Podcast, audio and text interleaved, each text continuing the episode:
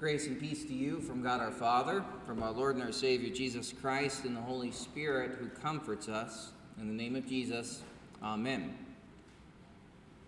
The Old Testament lesson for today says Wisdom has built her house, she has hewn her seven pillars, she has slaughtered her beast, she has mixed her wine, and she has also set her table. She has sent out her young women to call from the highest places in town. Whoever is simple, let him turn in here. To him who lacks sense, she says, Come eat of my bread and drink of the wine I have mixed. Leave your simple ways and live and walk in the way of insight. And here we have this glorious image of wisdom personified, building a house and then calling people to dwell in that house with a wonderful feast. Dwelling in wisdom's house, there the simple are fed so that they are made wise. As they dwell in wisdom, they are fed by wisdom. They then walk in wisdom. This is the true calling that God sends out into the world to receive wisdom the Holy Spirit comes and calls people to faith in Jesus through the preaching of God's holy word, and then he builds up the household of God by making sinful people into children of God by faith in the gospel. And then he feeds them. He feeds them faithfully with the word so that they grow. They grow in wisdom by growing in faith. And in this way, they are sanctified in their understanding of God and of themselves, and also in how they live. This is how we're to understand the church. It is the household of God where we are fed by the Spirit of God with the preaching of God's holy word. We've been called into this place to receive the benefits and the blessings as sons of God. The Lord delivers both his eternal and perfect law and his precious and saving gospel so that we might be blessed by him. God blesses us with the proclamation of his perfect will through the preaching of the law, and this is good. God is regarding us as his children. He is teaching us to distinguish between good and evil. He tells us what he desires for us to do and not to do, and this is wonderful. And as this is wonderful, it also accuses us. It shows us our sins. It teaches us how we've trespassed against God, and so the Lord also ensures that His gospel is proclaimed. As our sins are revealed, we also have our Savior revealed. As the gospel is proclaimed to us poor sinners, God tells us how He sent Jesus, how His Son was made flesh to bear the sins of the world. And in His death, we have forgiveness. See, our place in the household of God, our place in wisdom's house, is secured so that we might dwell before Him in righteousness and purity forever. And this is what wisdom calls us to.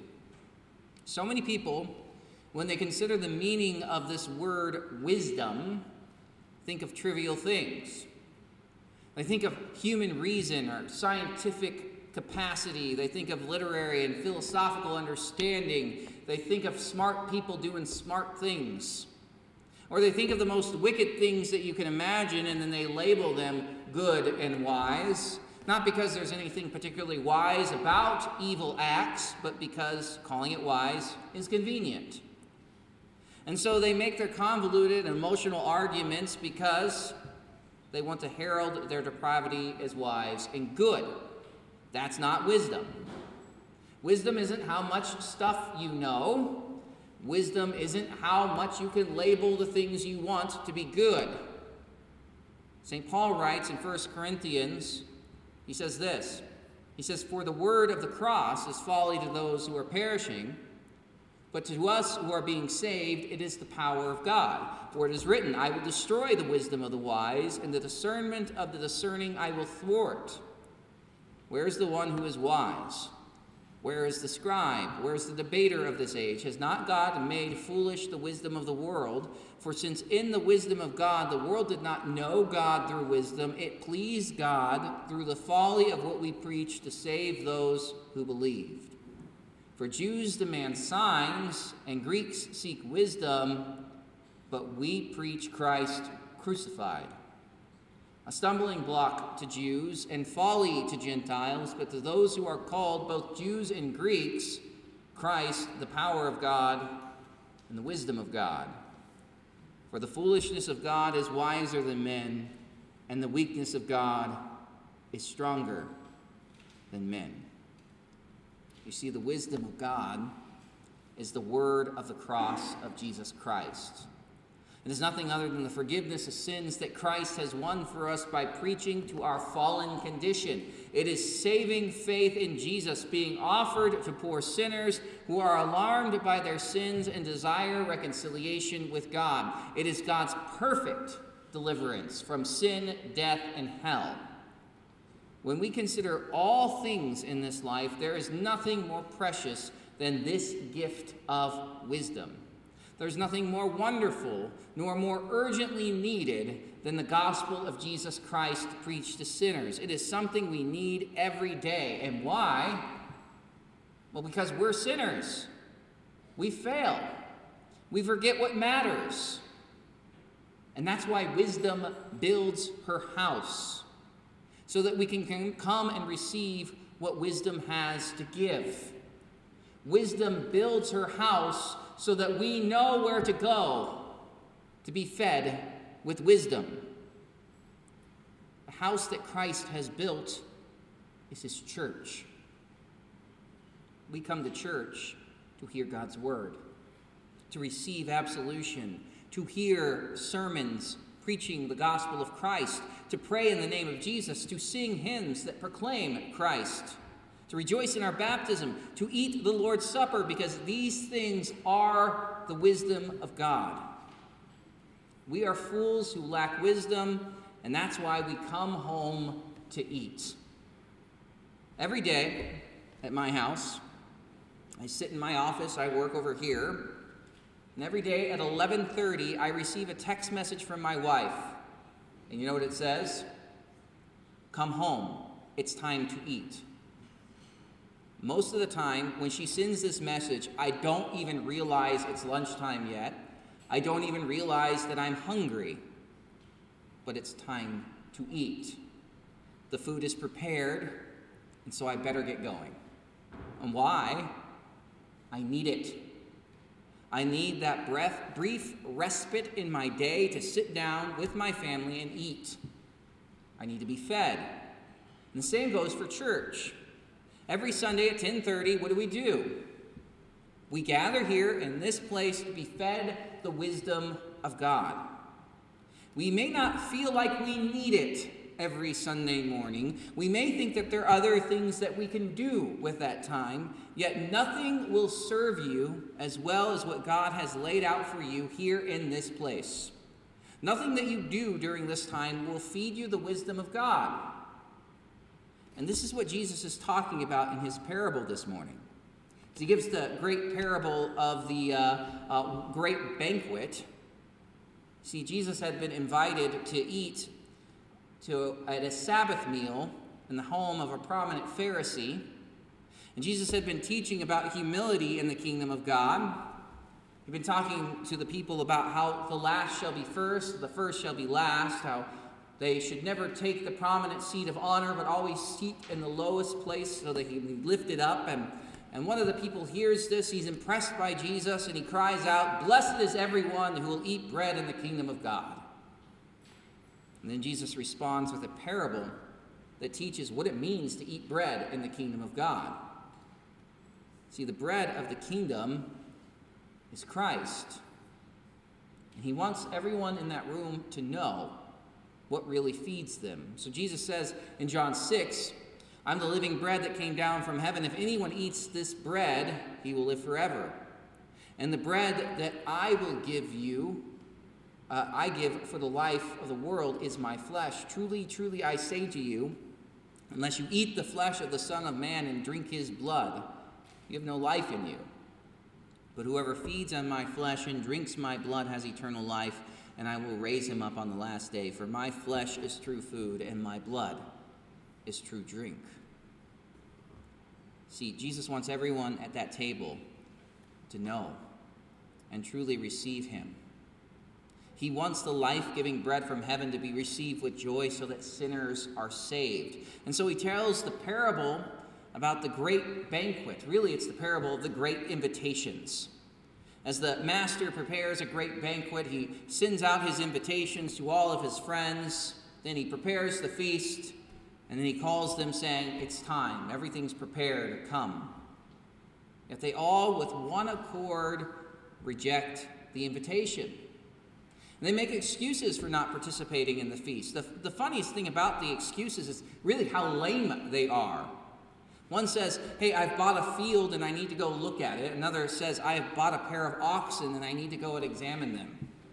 What, what, what, kind of foolish and ridiculous excuses are these? Here we have the great banquet where they are to be honored guests, where they're to eat rich food, where they're to receive an undeserved love and affection from a man much greater than they are. And what do they have to say? nah, nah, I've, I've got to go check on some oxen. I have to go look at my field. This is like not showing up to your own wedding reception because, well, you have to be at work.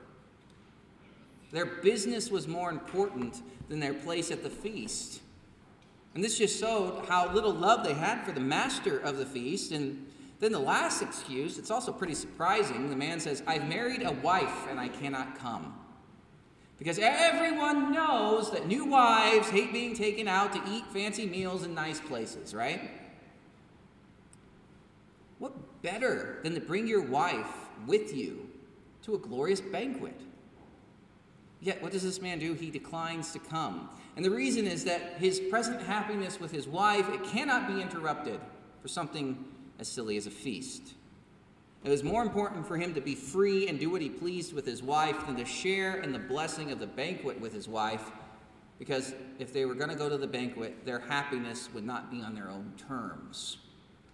This is sadly something we see pretty regularly in the kingdom of God. People use a spouse as an excuse to absent themselves from the things of God. Christians often will marry unbelievers, and the unbelieving spouse begins to take priority over the household of God, the gifts of God, the things God feeds you. And this is why it's so important for young people to find a spouse who shares in their faith. And parents, you need to be involved. Grandparents, be involved in this process. Talk to your kids, your grandkids, your nieces, your nephews, every kid you have in your life. Talk to them about what makes a good Christian spouse and start that conversation early. I mean, like two talk about what makes a good, faithful spouse. Because Jesus looks at these situations and he says, Whoever loves father or mother more than me is not worthy of me. And whoever loves son or daughter more than me is not worthy of me. Jesus also says, Seek first the kingdom of God and his righteousness, and all these things shall be added unto you.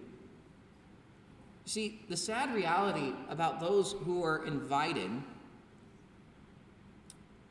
they really believed they had better, more faithful, more fulfilling things to do. They were not hungry for what the master was offering. They were hungry for their business.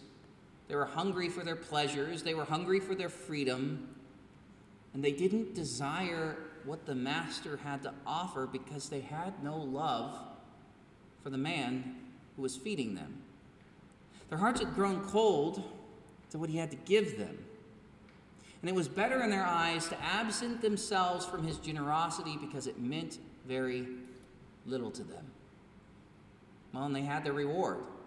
They had their oxen, their fields, they had their wives, but they'll never taste of the feast.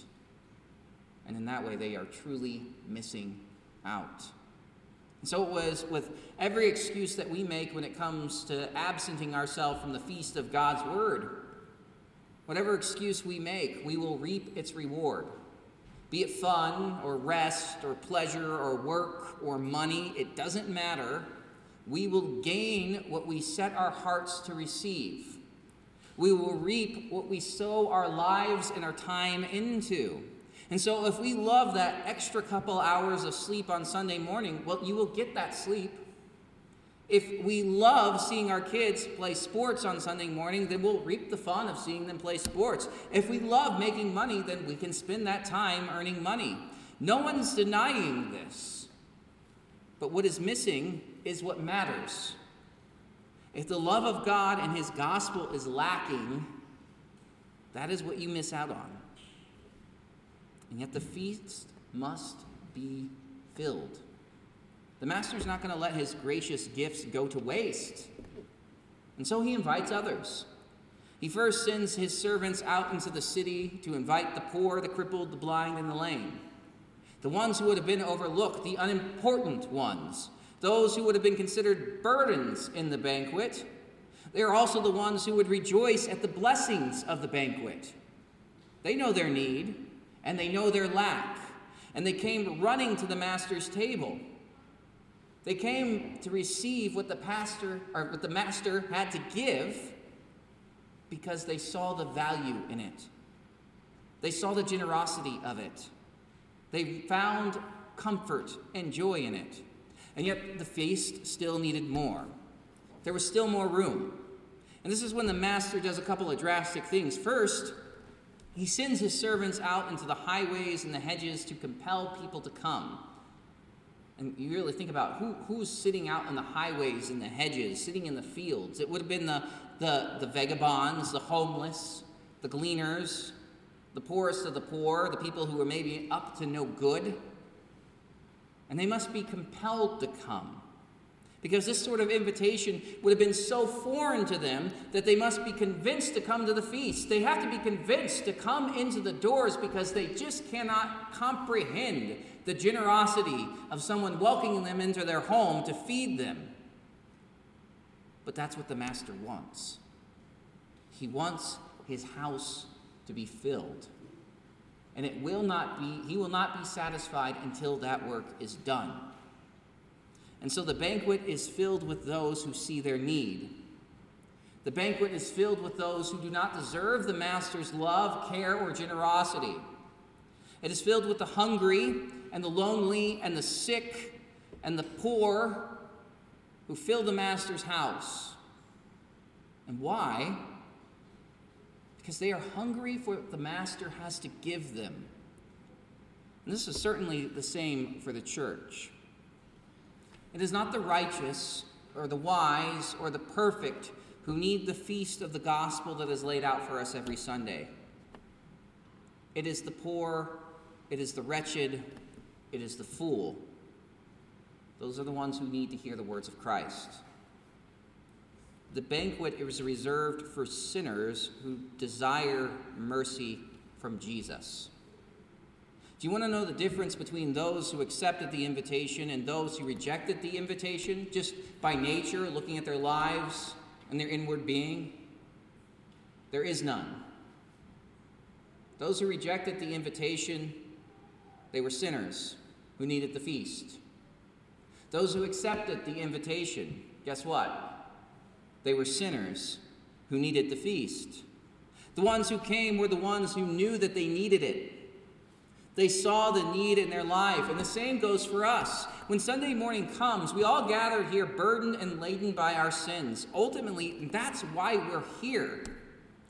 We come to church because we're sinners in need of Christ and his righteousness. And that is what we are fed as we gather in this place. We come as people who lack what is most needful, as wisdom calls out to the fools, to the simple if you are already wise, you don't heed wisdom's call. Jesus puts it in another way. He says, Those who are well have no need of a physician, but those who are sick. Have not come to call the righteous, but the sinners to repentance. You see, we're sinners, and we need the gospel of Christ to be preached to us. We need wisdom's instruction. There's not a living person on this planet that is immune to sin and all of its destruction in this life. And that is why we need church. We need to hear God's word that reveals sin and comforts sinners with the death and resurrection of Jesus. We need the forgiveness of sins to be applied to us individually. And that's why we come.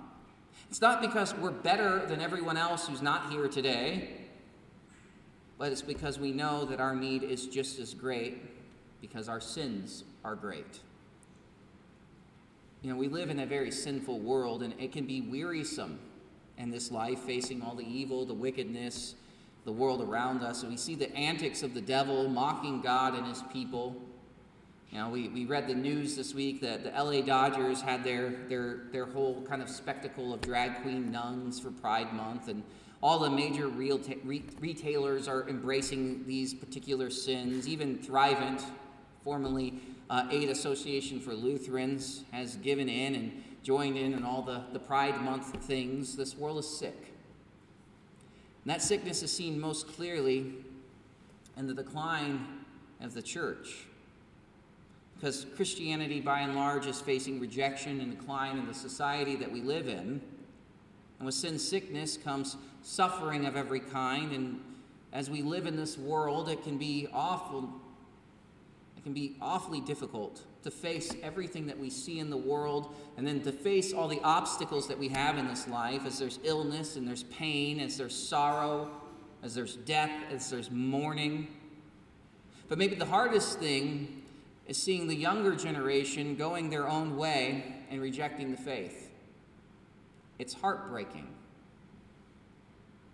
And then we have to look ourselves in the mirror and we see our own weakness our own pride, our own fallen nature. We see how we have failed to love our neighbor. We see how we have failed to attend to the Word of God. And the remedy for all of it is the same. Because wisdom's call has not been silenced. The invitation is still open. The church is still here.